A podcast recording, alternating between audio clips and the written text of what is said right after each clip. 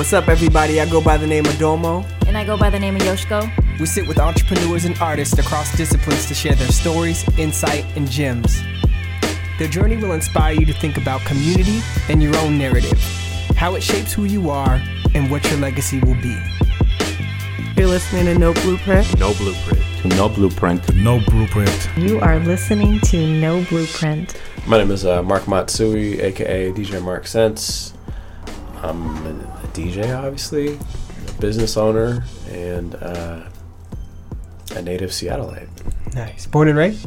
Yeah. Born and raised. Well, technically, I, I grew up in Bellevue okay.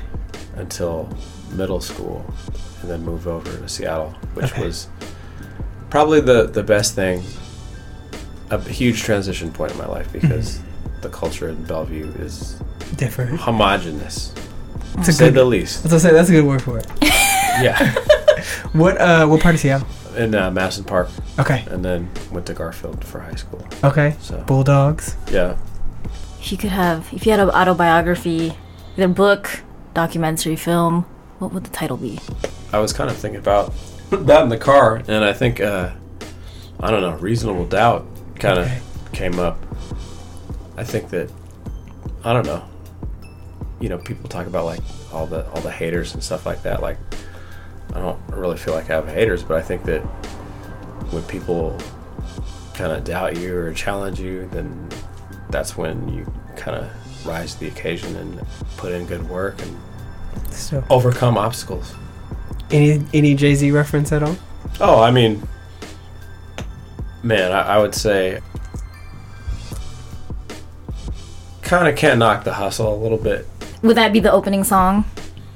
Mm, sure. the, the only reason I say that, I'm pretty laid back, and I don't like the limelight or the spotlight.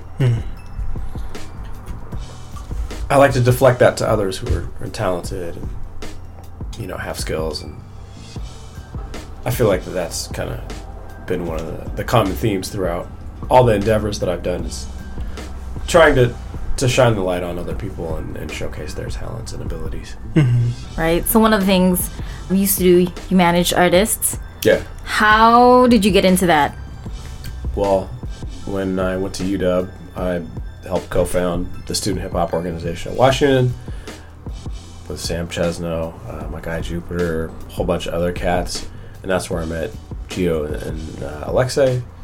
And I roomed with Geo. We had a little apartment on 42nd in Brooklyn, our senior year of college, and you know that was back in the days of AOL Instant Messenger and Oh man, dial up. you know, just chopping up with people. And Alexei would like send me beats, and I would kind of pass them along to Geo, and those guys, you know, cultivated their chemistry and you know formed a group. And you know, I don't, I don't rap, I don't make beats, so kind of my position was like the organization, managerial, slanging CDs, Nice. media, that type of stuff.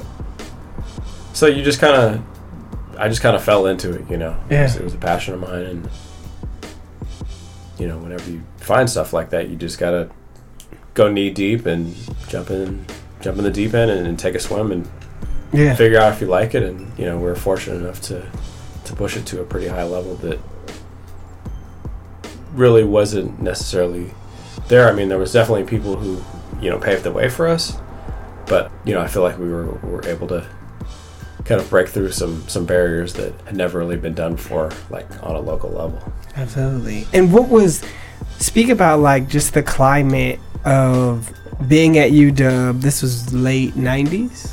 Yeah, late late nineties, early two thousands. So being at UW late '90s, what was the scene as far as hip hop was concerned, and, and what was the motivation behind starting its show? Right. Yeah, I went to a concert up at Western Yeah. that had like you know Pharcyde, Souls of Mischief, Black Anger, Silent Lambs Project, like just a whole slew Chilling in of, Bellingham. of, of national and Yeah. local acts. So I'm like, why is this not happening in UW? Like, can't tell me that Bellingham is fresher than Seattle. Like, That's real. you know, even though Western, you know, definitely had their own little scene, which is is dope Yeah.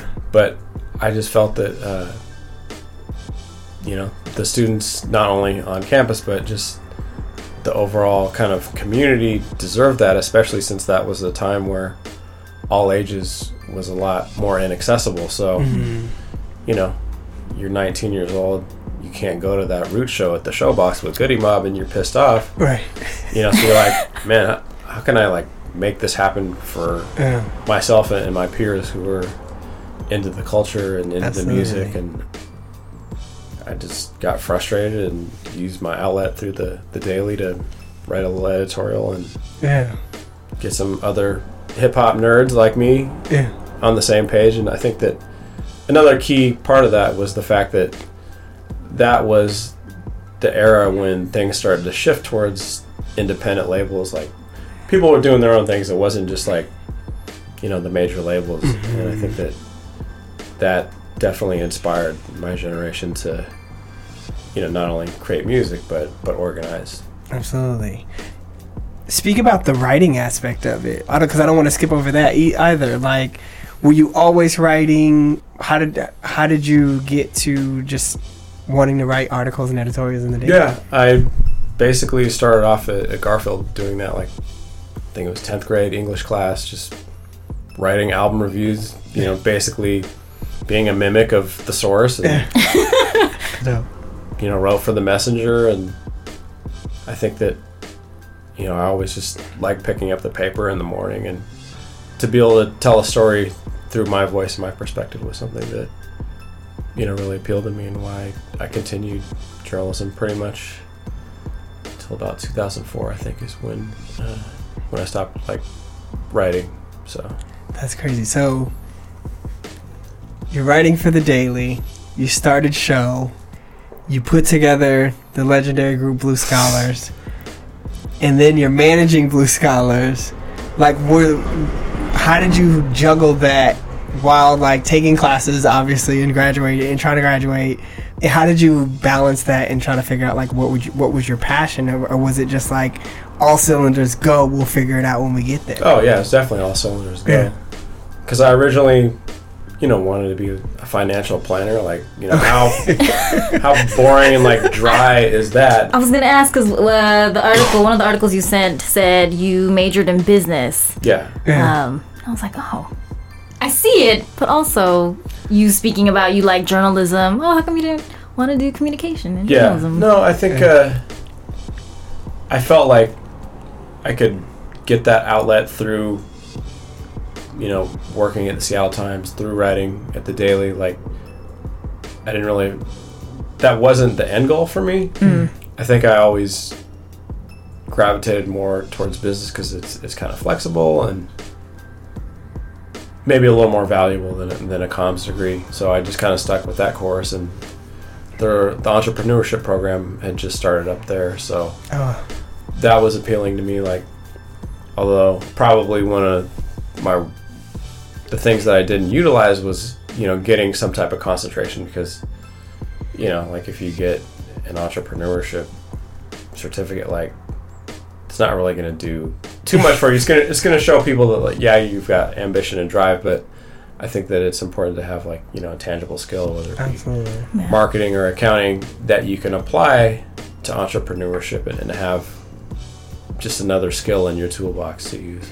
Yeah. Yeah. You had to have a hell of a portfolio though after you graduated. I did, but it, you know, I think it it kind of displayed like almost more of like a jack of all trades, Right. master of none.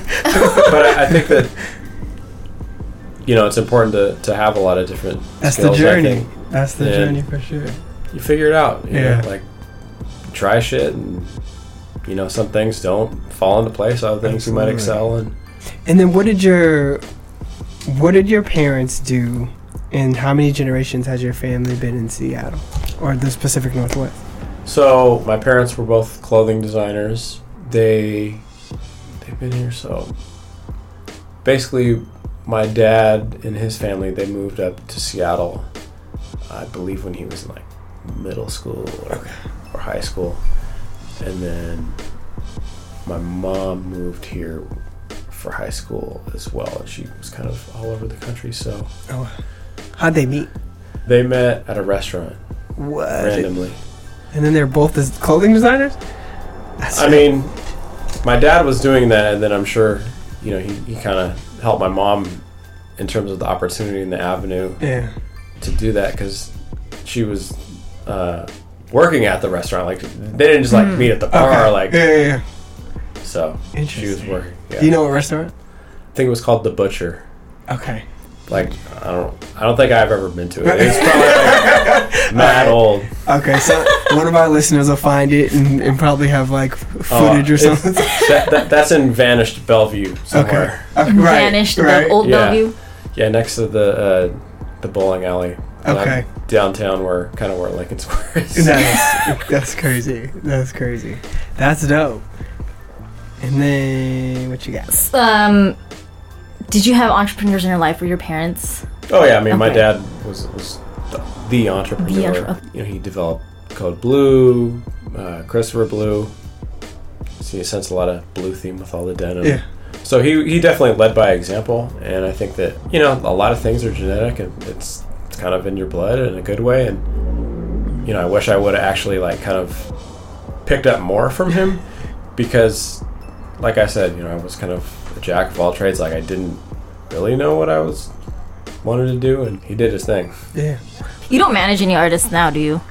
Nope. I mean, you know, I- I've got my my DJ roster for Integral DJs, but I don't manage them in the sense that you know we're like we have like a crazy plan for people's careers. It's more me facilitating and getting gigs Were for you- my guys. And were you always DJ?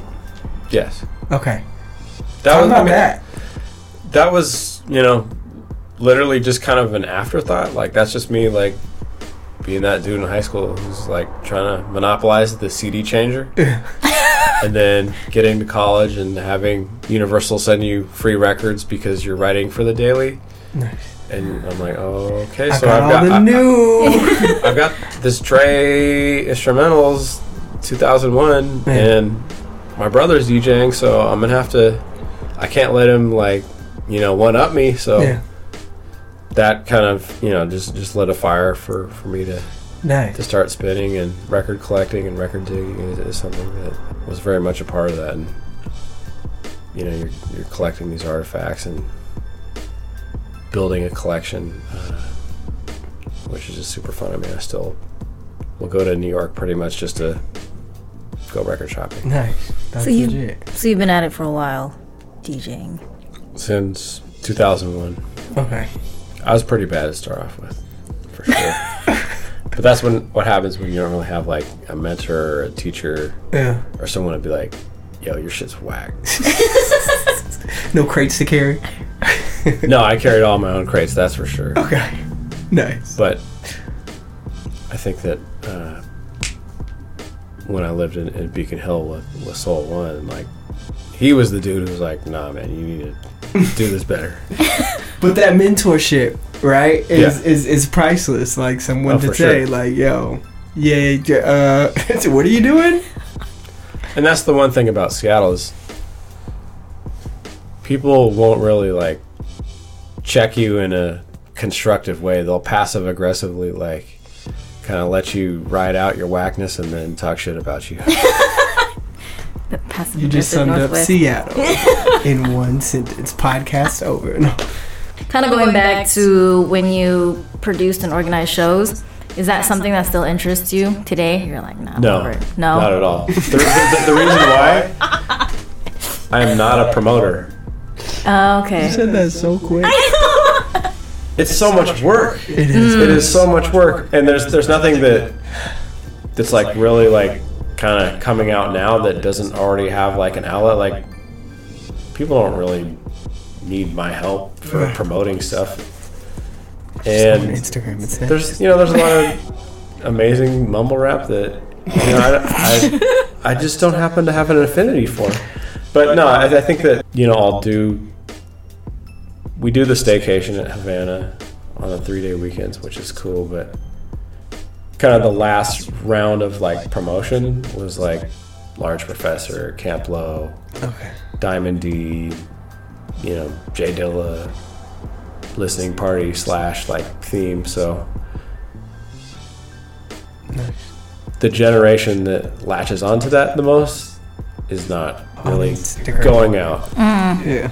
They're 38, 42, Staying married with children, Kids which is fine.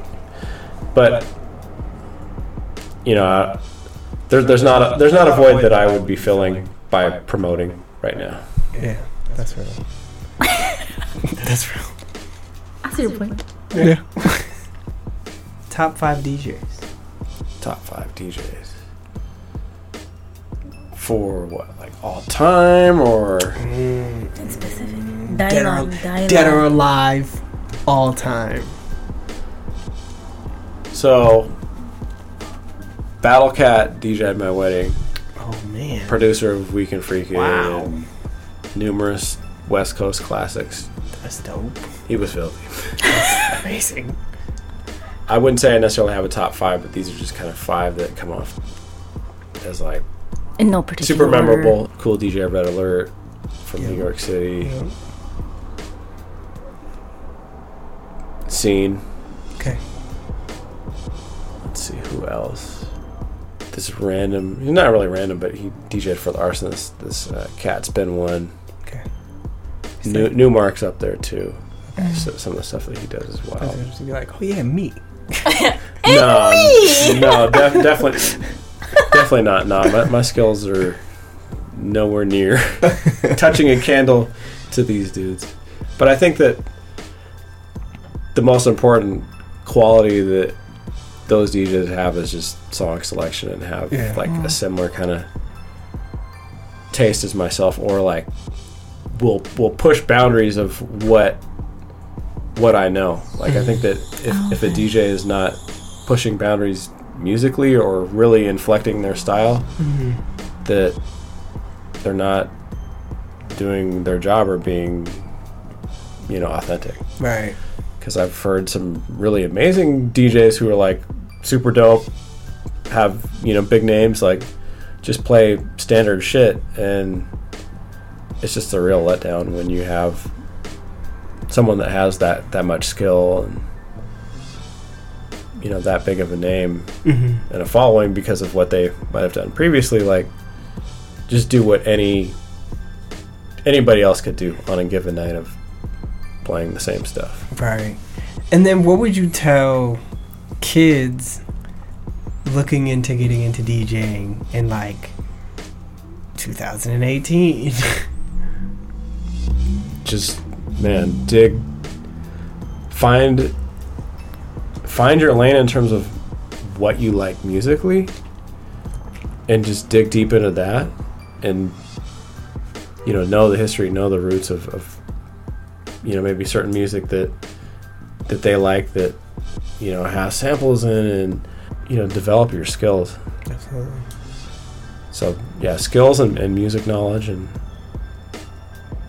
you know, go out to clubs or concerts and absorb the energy and see what's working for other DJs and, and, and pick up you know little things here and there. You don't got to be a biter or anything like that, but you know, even, even within like music and artists, so like real.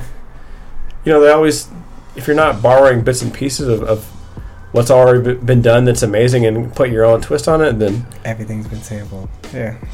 you know you're kind of missing out. Not to say that you have to like sample or anything, but you can learn a lot from the people that came before you. That's real. So it's kind of similar to my question. Mm. With everything that you've done, what advice would you give? So besides DJing, you've done a lot. Sorry. What haven't you done? what advice would you give to those young adults, high school students, or even age. college age old adults? Words Literally, just find find what you love and don't take no for an answer. Like Right. just hmm. continue to knock on the door. If nobody's going to open it for you, then you just got to kick it down, like straight up. Because I think one of the, the best examples of that for me was writing for the Seattle Times. I had a story, and I was like, I, I literally, I called up the newsroom. I'm like, hey, I've got this story. You don't have it. And they're like, oh, can you give it to us? I'm like, no, I'm going to write it. and I just like beasted them into writing a story and getting published like without like working for them or whatever and then all of a sudden I'm in the newsroom, you know, 15 hours a week in college like Nice. and it, it paid pretty well and then you know, I'm doing high school stories and Yeah. just don't take no for an answer. Be persistent and and nothing's ever going to come easy, but if you love what you're doing, like it shouldn't feel like it shouldn't be discouraging when you don't get what you want right away That's right. because if you're not, you know, opening up at such and such club right away, you should you should still be DJing at home because you love it. Right. Mm. Absolutely.